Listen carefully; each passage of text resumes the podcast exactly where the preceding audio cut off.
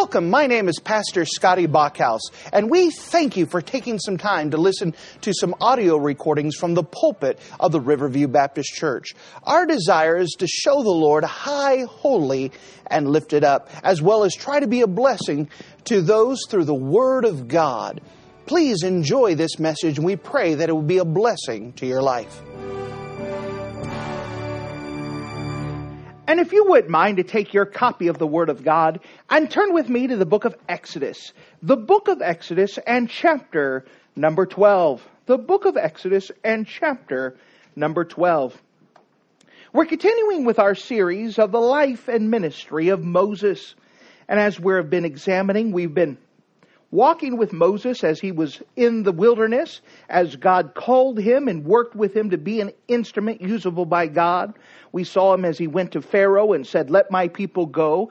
And when we last, last left off, that God was raining down the plagues upon Egypt for the purpose of proving to all of Egypt that the God of the Hebrews was the real God.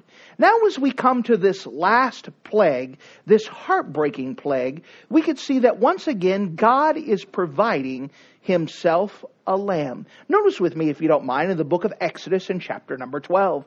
The book of Exodus, chapter 12, and notice with me starting at verse 1. Exodus chapter 12 and verse 1. And the Lord spake unto Moses and Aaron in the land of Egypt, saying, This month shall be unto you the beginning of months. It shall be the first month of the year to you. Speak ye unto all the congregation of Israel, saying, In the tenth day of this month they shall take to them every man a lamb, according to the house of their fathers, a lamb for an house. And if the household be too little for the lamb, let him and his neighbor next to his house take it according to the number of the souls, every man according to his eating shall ye make count for the lamb. And your lamb shall be without blemish, a la- male of the first year, and ye shall take it out from the sheep or from the goats, and ye shall keep it up till the fourteenth day of the same month, and the whole assembly of the congregation of Israel shall kill it in the evening. And they shall take of the blood and strike it on the two side posts upon the upper door post of the houses, wherein they shall eat it. And they shall eat the flesh in that night, roast with fire and unleavened bread, and with bitter herbs they shall eat it. Eat it not Eat not of it raw, nor sodden at all with water, but roast with fire, his head with his legs, and with the purtenance thereof. And ye shall let nothing of it remain until the morning, and that which remaineth of it until the morning ye shall burn it with fire. Thus shall ye eat it with your loins girded, your shoes on your feet, and your staff in your hand. Ye shall eat it in haste. It is the Lord's Passover. For I will pass through the land of Egypt this night, and will smite all the firstborn of the land of Egypt, both man and beast, and against all the gods of Egypt I will execute judgment. I am the Lord. And the blood shall be to you for a token upon the houses where ye are. And when I see the blood, I will pass over you. And the plague shall not be upon you to destroy you when I smite the land of Egypt. And this day shall it be unto you for a memorial, and ye shall keep it a feast to the Lord throughout your generations. Ye shall keep it a feast by an ordinance forever. Seven days shall ye eat unleavened bread. Even the first day ye shall put away leaven out of your houses. For whosoever eateth leavened bread from the first day unto the seventh day, that soul shall be cut off from Israel. And in the first day there shall be a holy convocation. And the seventh day there shall be a holy convocation to you. No manner of work shall be done in them, save that which every man must eat, that only may be done of you. And ye shall observe the feast of the unleavened bread, for in this self same day have I brought your armies out of the land of Egypt. Therefore shall ye observe this day in your generations by an ordinance forever. In the first month, on the fourteenth day of the month, at even, ye shall eat unleavened bread until the one and twentieth day of the month at even. Seven days shall there be no leaven found in your houses, for whosoever eateth that which is leaven, even the soul shall be cut off from the congregation of Israel, whether he be a stranger or born in the land. Ye shall eat nothing leaven. In all your habitations shall ye eat unleavened bread. Then Moses called for all the elders of Israel and said unto them, Draw out and take you a lamb according to your families and kill the Passover. And ye shall take a bunch of hyssop and dip it in the blood that is in the basin and strike the lintel and the two side posts with the blood that is in the basin. None of you shall go out at the door of his house until the morning. For the Lord shall pass through to smite the Egyptians, and when he seeth the blood upon the lintel and upon the two side posts, the Lord will pass over the door, and will not suffer the destroyer to come in unto your houses to smite you. And ye shall observe this thing for an ordinance to thee and thy sons forever. And it shall come to pass when ye be come into the land which the Lord will give you according to as he hath promised, that ye shall keep this service. And it shall come to pass when your children shall say unto you, What mean ye by this service? That ye shall say, it is the, the sacrifice of the Lord's Passover, who passed over the houses of the children of Israel in Egypt, and he smote the Egyptians and delivered our houses, and the people bowed their the head and worshiped. And the children of Israel went away and did as the Lord had commanded Moses and Aaron, so did they. And it came to pass at midnight the Lord smote all the firstborn in the land of Egypt, from the firstborn of Pharaoh that sat on his throne unto the firstborn of the captive that was in the dungeon, and the, all the firstborn of cattle. And Pharaoh rose up in the night, he and all of his servants, and all of the Egyptians, and there was a great cry in Egypt, for there was not a house where there was not one dead. And he called for Moses and Aaron by night and said, Rise up and get you forth from among my people, both ye and the children of Israel, and go serve the Lord as ye have said. Also take your flocks and your herds, and as ye have said, be gone and bless me also and the Egyptians were urgent upon the people that they might send them out of the land in haste, for they said, We be all dead men. And the people took their dough before it was leavened, and their kneading troughs bound up in their clothes upon their shoulders. And the children of Israel did according to the word of Moses, and they borrowed of the Egyptians jewels of silver and jewels of gold and raiment. And the Lord gave the people favor in the sight of the Egyptians, so that they lent unto them such things as they required, and they spoiled the Egyptians. And if you're in the habit of marking things in your Bible, would you mark a phrase that we find twice in the book of Exodus? I'm just going to highlight the first occurrence of it. In the book of Exodus, chapter 12, and verse number 11, where it says, The Lord's Passover. The Lord's Passover. And with the Lord's help, we're going to preach and explore this idea here of the Lord's Passover lamb. The Lord's Passover lamb. Let's go to the Lord together and let's pray. Dear Heavenly Father, thank you again for you being a wonderful God. And as we come up to you now and we could see your power and your might, we could also see that you provided a way of escape. And we're so thankful that even though the judgment was due, that you provided a lamb to pay the price for these people. And all they had to do was apply the blood of the lamb. We're asking that this would be clear and let it be easily understood and that we can honor the Lord Jesus Christ through it. Once again, I need your special help. I need your grace right now beyond measure. Lord, that you would honor your own self. Just use me as a vessel. The best I know how, I surrender myself to you and ask that you do this message, Lord. And in Jesus' name we pray. Amen. The Lord's Passover Lamb.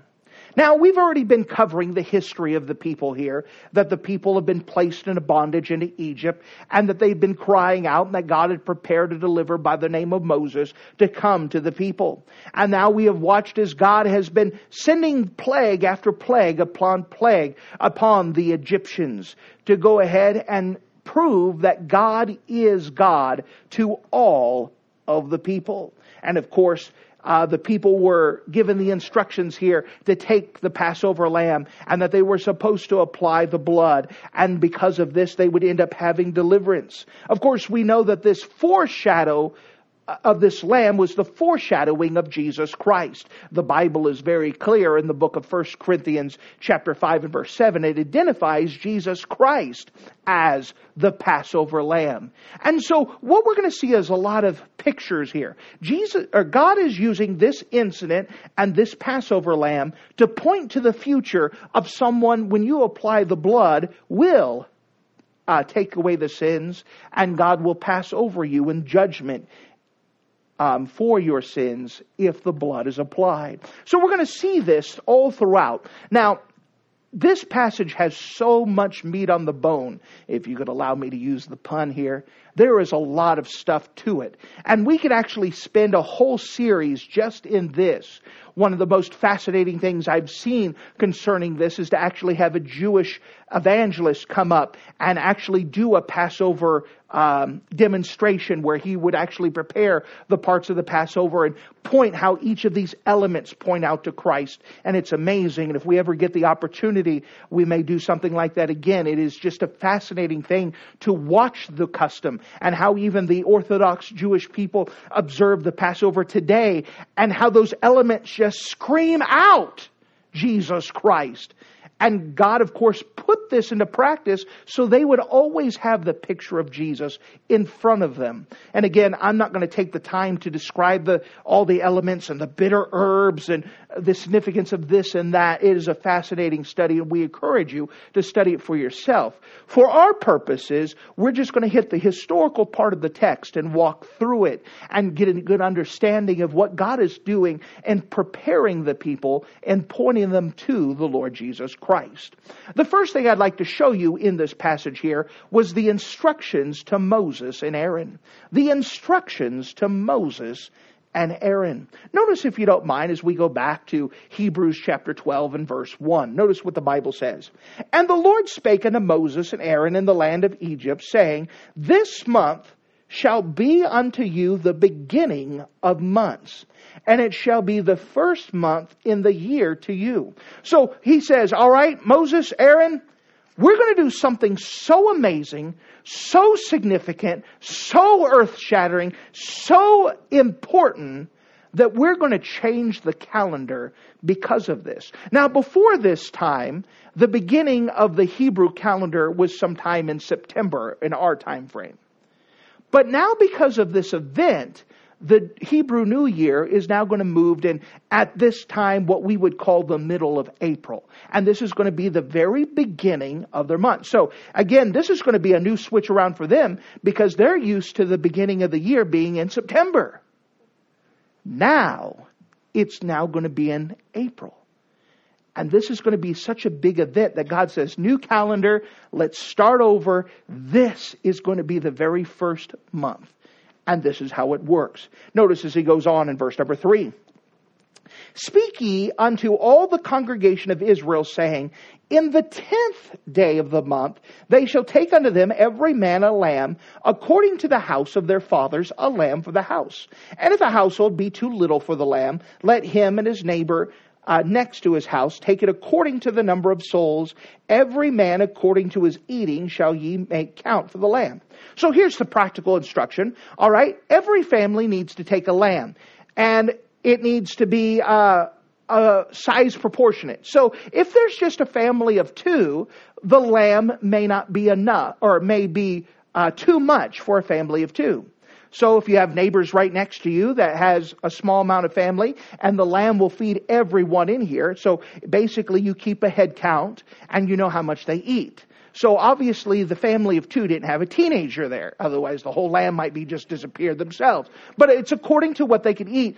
And God's trying to say, we don't want to have any leftovers. He's going to give some instructions in there. But basically, you don't want to have half a lamb left over just because you weren't able to feed it all. So you need to have uh, uh, some planning, some things to go along with it, some forethought with this.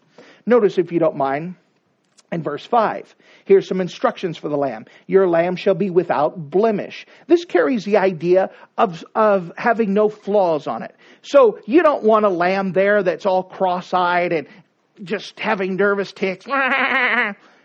You don't want to have something that's cancerous. You don't want to have something that's obviously had defective. Now, why is this? Remember, all of this is going to be a foreshadow of Jesus Christ.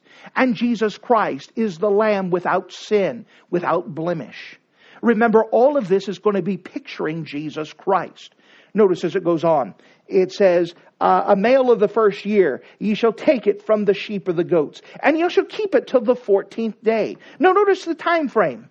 They're supposed to take a lamb on day 10, on the 10th day of the month. And they're going to keep it all the way to the 14th day of the month. And you don't keep it outside, you keep it inside, almost like a pet.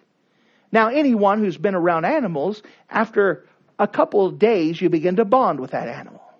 You begin to see the animal's personality. You might even name it by then. And again, this is supposed to be personable. That it's not some creature that's nameless and faceless. This is something that you now have a personal attachment to that is going to die in your place. Again, a more of a foreshadowing, trying to anticipate that it, there's a, now a personal connection. So that way you're not heartless when the lamb dies. You're not cold hearted, but you have a feeling attached to it because of a personal bond you've developed by having it in your house, dwelling with you for four days. Notice as it goes on. And you shall keep it until the fourteenth day of the same month, and the whole assembly of the congregation shall kill it in the evening. So here it's giving the instructions when you're supposed to kill it. Now, what, how they're supposed to kill it, and if you've ever been around farms and ranches where they do such things, uh, what they're supposed to do is they're going to hang the lamb up and they're going to slit its throat. And they're going to hang it upside down and allow gravity to do its uh, work, and they're going to drain the blood into a basin. Now, when they have the basin in hand, uh, notice with me in verse number seven, and they shall take of the blood and strike it on the two side posts on the upper door and the post of the house wherein they shall eat. Later on, it gives the uh, instructions you're supposed to take hyssop. Hyssop is a type of tree branch that uh, almost has feathery type leaves. We would maybe say equivalent, maybe like a pine. You know how pine has all the little leaves with it, and they're made it so that it's almost like a paintbrush uh, a loose paintbrush and you would dip it into the basin with the blood of the lamb that you, you had killed and you would strike it across the sides of the post and across the top. And it, you weren't supposed to be nice, a nice whitewash, but it was supposed to just have the blood applied. And apply it both on both sides of, uh, of the door and on the top of the doorpost. Now notice what they're supposed to do in verse uh, number 7. And they shall take the blood and strike it on the tor- uh, two side posts and on the upper doorposts of the houses, wherein they shall eat it. So they're supposed to take the lamb and they're supposed to eat it. And they shall eat the flesh in that, that night, roast with fire, unleavened bread. Again, another picture of Jesus Christ. The Bible talks about more of this, how it's a picture of Jesus Christ in uh, the book of First um, Corinthians that, that Jesus has no leaven. Leaven is always a picture of sin, of the world, of corruption, and that this whole thing is supposed to show the purity of Jesus Christ. So, unleavened bread with bitter herbs, and they shall eat it. Eat it not raw, nor sodden it all with water, but roast it with fire, and his head with his legs, and with the purtenance thereof. And let nothing remain of it until the morning and that which remaineth of it in the morning ye shall burn with fire. So here it's saying we're supposed to use all of the lamb. We're not supposed to have leftovers and then you put it in the back of your fridge and then watch as it corrupts and you say, oh, it's been here way too long. But here it's supposed to be the idea that it's going to be all used up before there could be any corruption. Again, all of these little things are going to be pictures of Jesus Christ. We're not going to take the time to explore every little thing. It's a fascinating study for yourself. So here they're giving the instructions. Notice verse 11, and ye shall eat it with your loins girded and your shoes on your feet and your staff in your hand and ye shall, and ye shall eat it with haste. It is the Lord's Passover. Now we go back. We know that the Orthodox Hebrew people have been observing the, the Passover lamb and sometimes where we go back to their observing of it. But we're trying to go back. This is not a holiday yet. In just a little bit, they're going to call it a holiday. But what they're trying to do is give preparation. This is the only plague that they had preparation for. They didn't let everyone know, all right, the water is going to turn into blood, get ready. They had no warning. They had no warning. They had no preparation. But this one does have preparation. And they're saying, all right, when God works and this plague comes and they pass over, you need to be ready to go. You need to have your bags packed, shoes on your feet. You don't need to wait because Pharaoh is not going to wait till an appointed time. He's not going to wait for a couple days. You're going to leave that night. You need to be ready to go. You need to be prepared, letting you know God is going to send you out that night. And this is going to be an idea of by faith.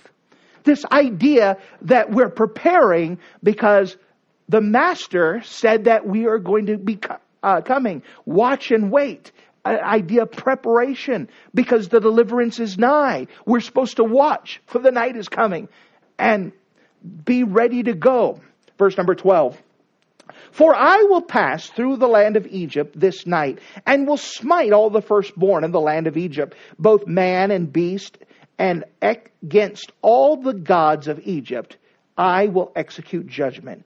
I am the Lord. And of course, we spoke about that on Sunday evening, how each of these plagues were a direct attack against the gods of Egypt. And this is going to be the final straw where God destroys all of the religion inside of Egypt. Verse number 13. And the blood shall be to you for a token upon the houses where you are. And when I see the blood, I will pass over you. And the plague shall not be upon you to destroy you when I smite the land of Egypt. Now again, because there was preparation, that also meant there was a choice. There were some people that would choose not to believe Moses and not apply the blood. And because of that, they would perish. There were some Egyptians that heard about it and they applied the blood and they were spared. So here there was preparation and a choice. You had to make the decision to apply the blood. You had to make the decision to believe by faith this promise in order to be delivered. This was a choice that people had to make. The rest of the plagues, there was no choice, no forewarning. But this one, the major one, destruction was going to happen unless the blood was applied. So we start off with the instructions for Moses and Aaron, that they were given these instructions. But then God continues on and gives them instructions for a memorial. Instructions for the Passover memorial. Notice with me in verse 14.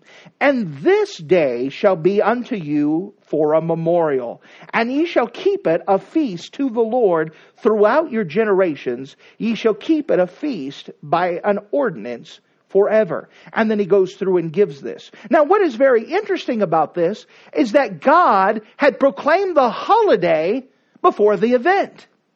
If you look at the other Orthodox Jewish holidays, you would have the uh, Jewish New Year. Well, that's a big deal, but that kind of came after the fact. You look at Purim, which comes from the book of Esther. That's a holiday that came after the fact. It came because of that. Even Hanukkah, which came after God did a miracle in the temple during the uh, uh, Maccabean revolt. And that came after the fact. But God is saying, guess what? This is going to be so amazing. We're going to set the holiday now. and you're going to observe this afterwards, this is an important event. Again, God is placing emphasis. This is important. And this is to be a reminder not only to you, but to every generation. This is going to be important. This is going to be a holiday, and I want you to keep it. By the way, you say, how do we keep um, track of the holiday? Well, we know that it's they don't work on our cal- calendar. For example, we know when Christmas Eve is. That's set on the calendar eh, December 24th, Christmas Day, December 25th. You can look at it, it doesn't change. Well, the Hebrew people worked off of a lunar calendar and not a solar calendar. So you say, how do we know when Passover is? Well, that's quite easy. It is the first Sunday after the first full moon after the spring equinox. So you just mark that in your calendar every year.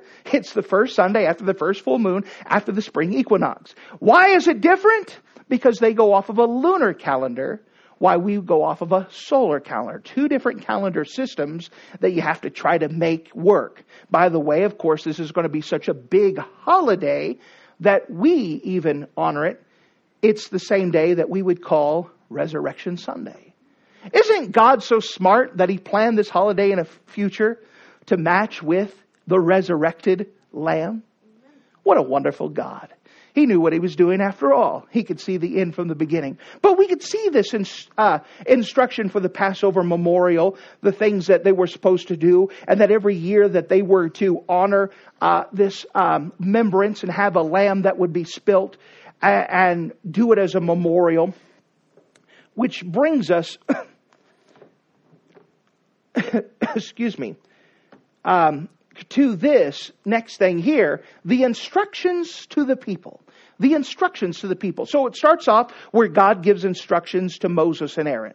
Then he takes time to tell them the instructions for the future memorial, for this uh, holiday that's going to happen over and over. Now Moses and Aaron approach the people and they begin to tell them what God had told Moses and Aaron so that way they could be prepared. Notice with me verse 21.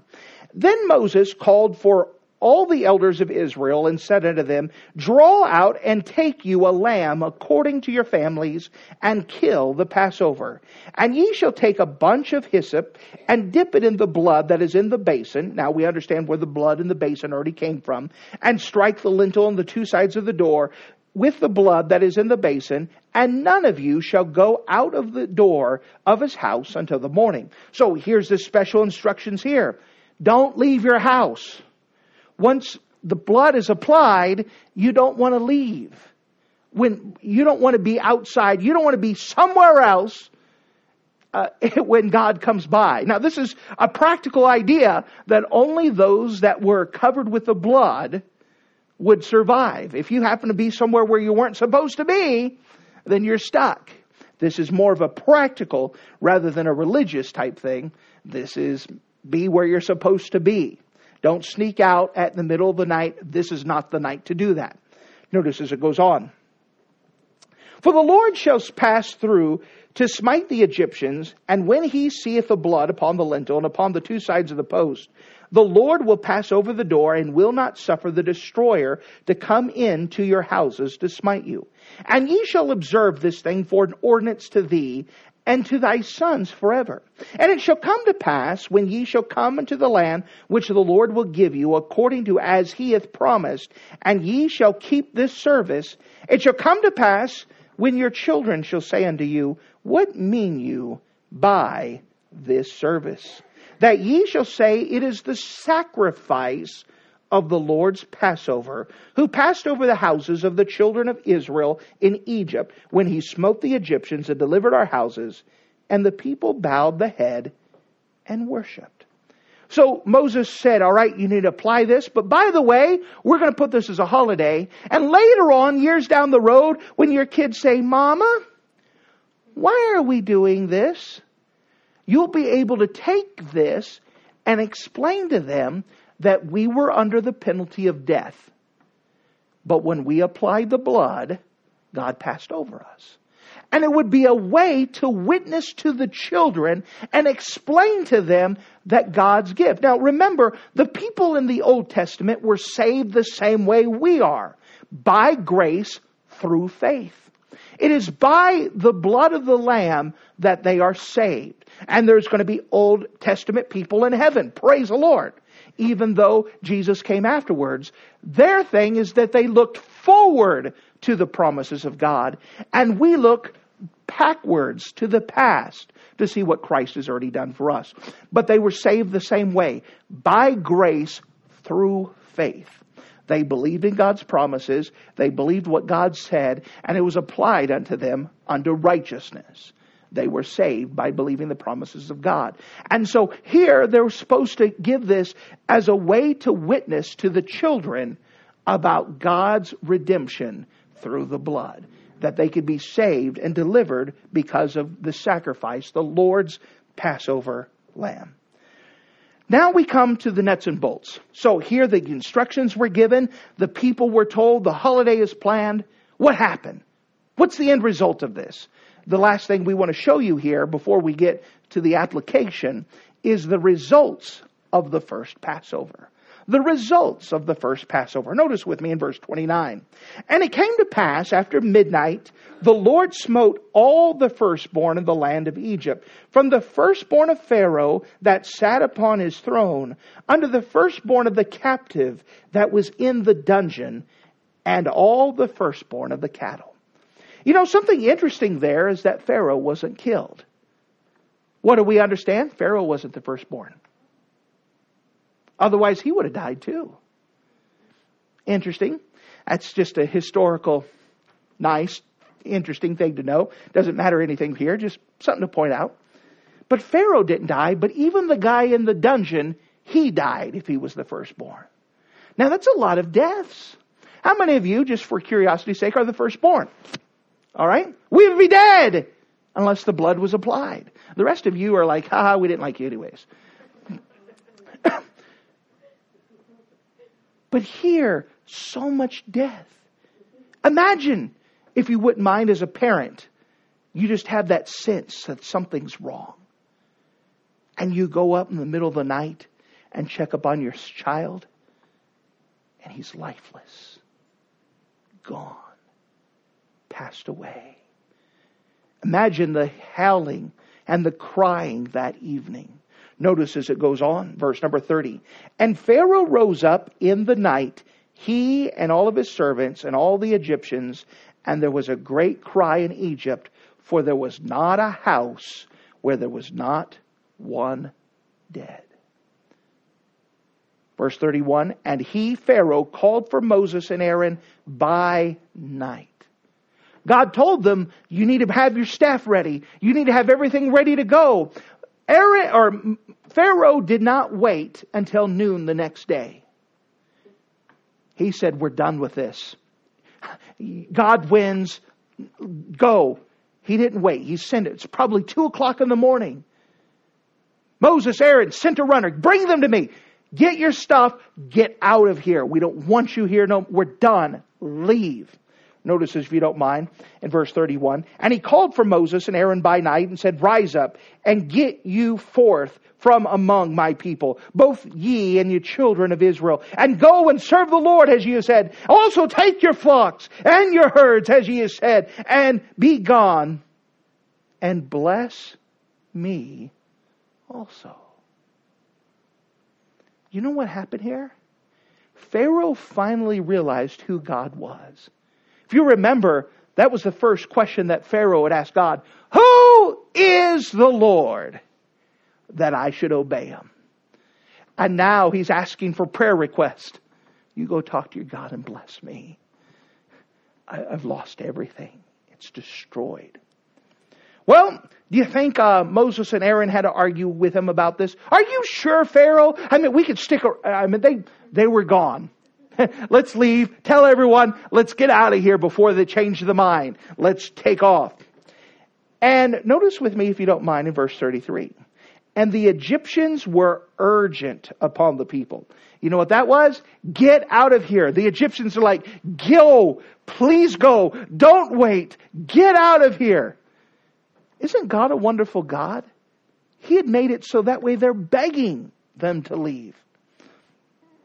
And the Egyptians were urgent upon the people that they might send them out of the land in haste, For they said, We all be dead men. We don't want to make this God any angrier. We've lost our crops. We've lost our children. We've lost our land. We've lost our religion. We can't lose anymore. Get them out of here before God kills us. Get out of here. They're pretty frightened. Do you think they're quite convinced that the God of the Hebrews is real? Absolutely. Get out of here, please. We don't want to die either. And then, verse 34, and the people took their dough before it was leavened, and their kneading troughs being bound up in their clothes on their shoulders. This is talking about they left in haste. They didn't wait and say, you know what? I got a pie in the oven. Let me finish this up. They took their stuff, didn't matter if it was finished cooking or not. Let's get out of here now. They're leaving in haste. They're just gathering stuff and going. And verse 35, and the children of Israel did according to the word of Moses, and they borrowed. This word borrowed here isn't the idea, can I borrow a cup of sugar? Well, maybe more like that, because you're not giving the sugar back. They're borrowing, and, and the Egyptians, anything that the people ask, the Egyptians are glad to send them. Notice, if you don't mind. And the children of Israel did according to the word of Moses, and they borrowed of the Egyptians jewels of silver, and jewels of gold and raiment. And the Lord gave the people favor in the sight of the Egyptians, so that they lent unto them the things as they required, and they spoiled the Egyptians. They took everything.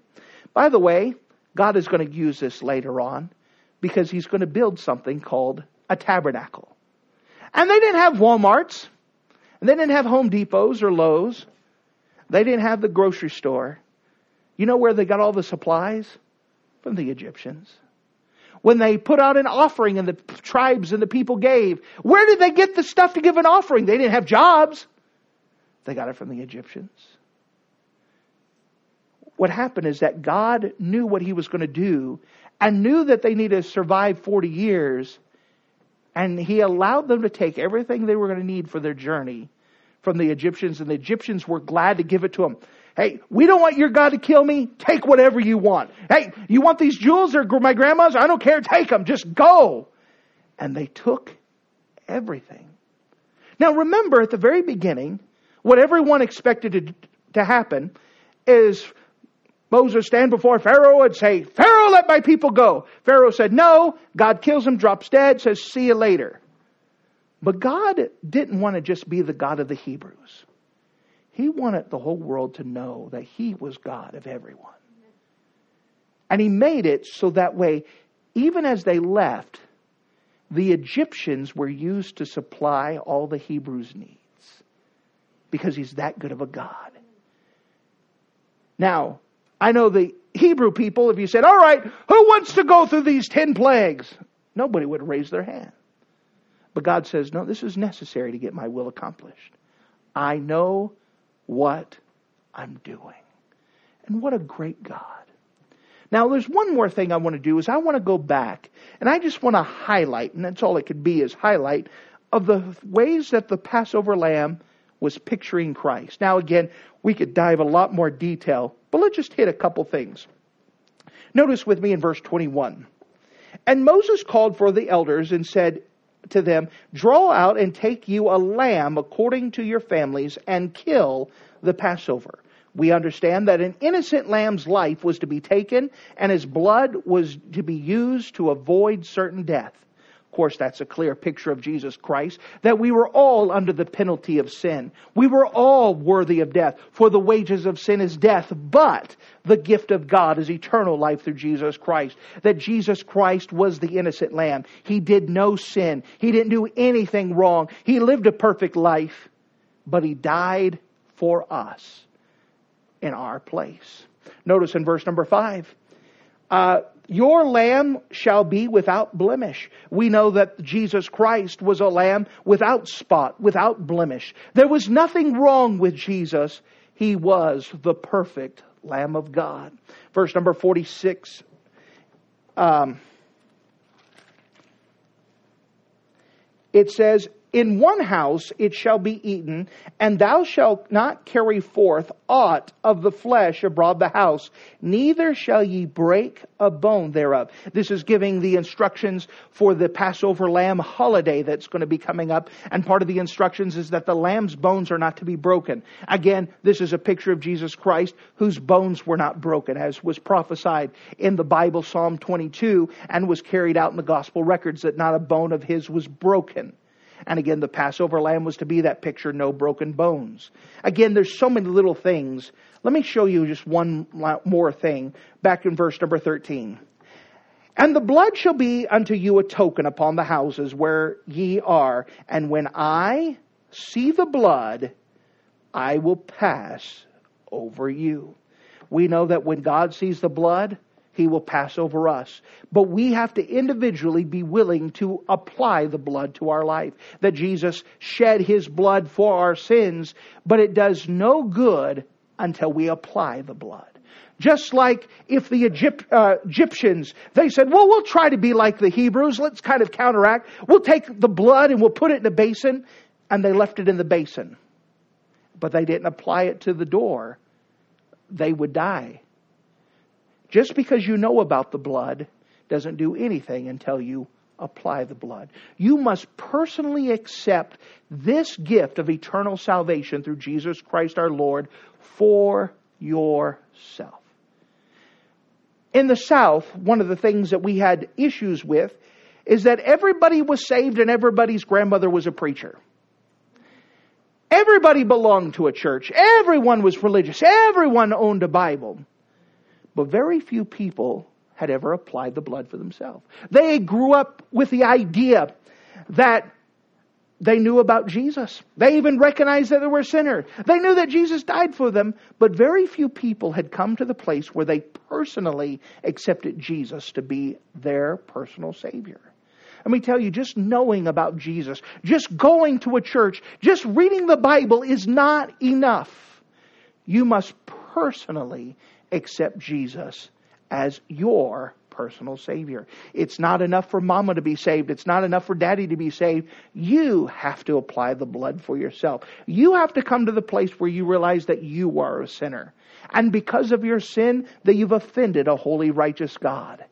But that God loved you so much that He sent His Son to die for you. And you personally accept Him as your Savior. This is a time as we're going to observe the Lord's Supper that we're reminded about why he died. Why did he die? Because I'm worthy of death. I deserve to die. And he took my place. This is why it's so important to remember the shed blood of Jesus Christ, that he died for me. You know, as we take the time to observe the Lord's Supper, we're reminded of why this is so important. Turn with me to the book of 1 Corinthians, chapter number uh, 11. 1 Corinthians 11.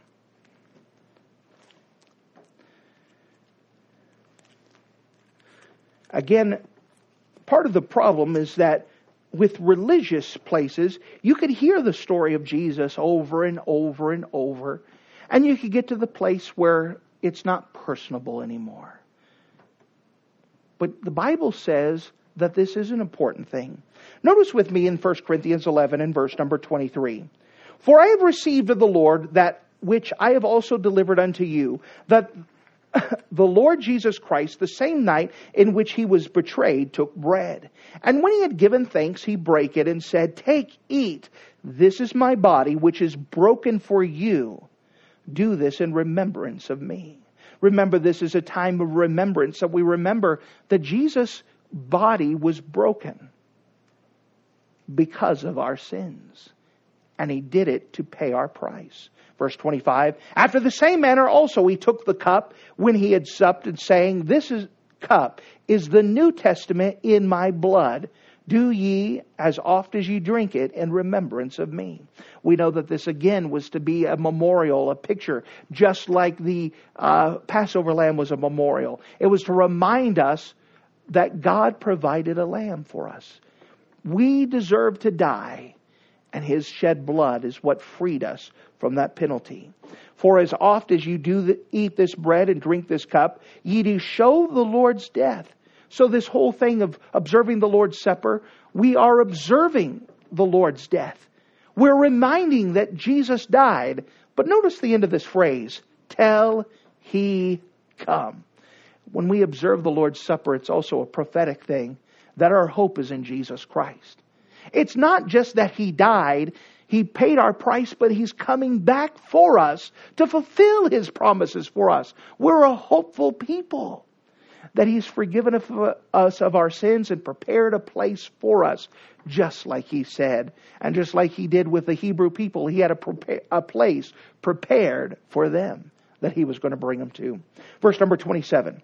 Wherefore, so because of all of this, whosoever shall eat this bread and drink the cup of the Lord unworthily. Now, this idea of unworthily, we know in a sense we're all unworthy. But in this sense here, it carries the idea with anyone with unconfessed sin. Meaning that Jesus died to forgive me of all of my sins. And yet I have a little pet sin that I refuse to get rid of, that I refuse to admit to, that I refuse to take care of. The Bible says, how could you, knowing He died to pay all of your sins? So anyone who takes eats this bread and drinks of this cup of the Lord unworthily shall be guilty of the body and the blood of the Lord. But let a man examine himself, so that let him eat of that bread and drink of that cup. Now, the Bible says now's the time we examine ourselves to realize we all are all sinners. There's no such thing as anyone perfect. But God has forgiven us of all of our sins. That's why we have 1 John 1 9 in the Bible. If you confess your sins, he is faithful and just to forgive you of your sins and to cleanse you from all unrighteousness. That Jesus has paid all of our price. Why should we, why would we continue in sin when we don't have to? Now is the time for us to examine ourselves, for God to have permission in our lives to point out things that need to be taken care of, things that are not right with Him, so that way we can be close to Him. And that's God's great desires for us to be close to Him. Verse number 29 For he that eateth and drinketh unworthily eateth and drinketh damnation to himself, not discerning the Lord's body. This carries the idea that you're not paying attention to why Jesus died for you.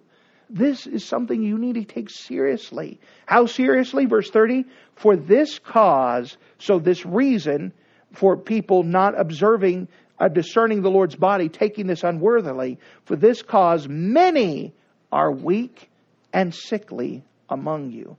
You know there is such thing as sin sickness? Sickness that comes to the body because they refuse to get things right with God. And the Lord's Supper is a time for us to examine ourselves and get right with God. But God says this is a type of thing He takes seriously, that He could even get in the killing mood. Notice verse 30 For this cause many are weak and sickly among you, and many sleep. This idea of sleep is a nice Bible way of saying that they're dead. Now, we're not trying to frighten you. In fact, people who have a desire to be right with God, this is not a big thing at all, M- meaning that we're not frightened of it. It's the reminder that Jesus dying on the cross is a big deal.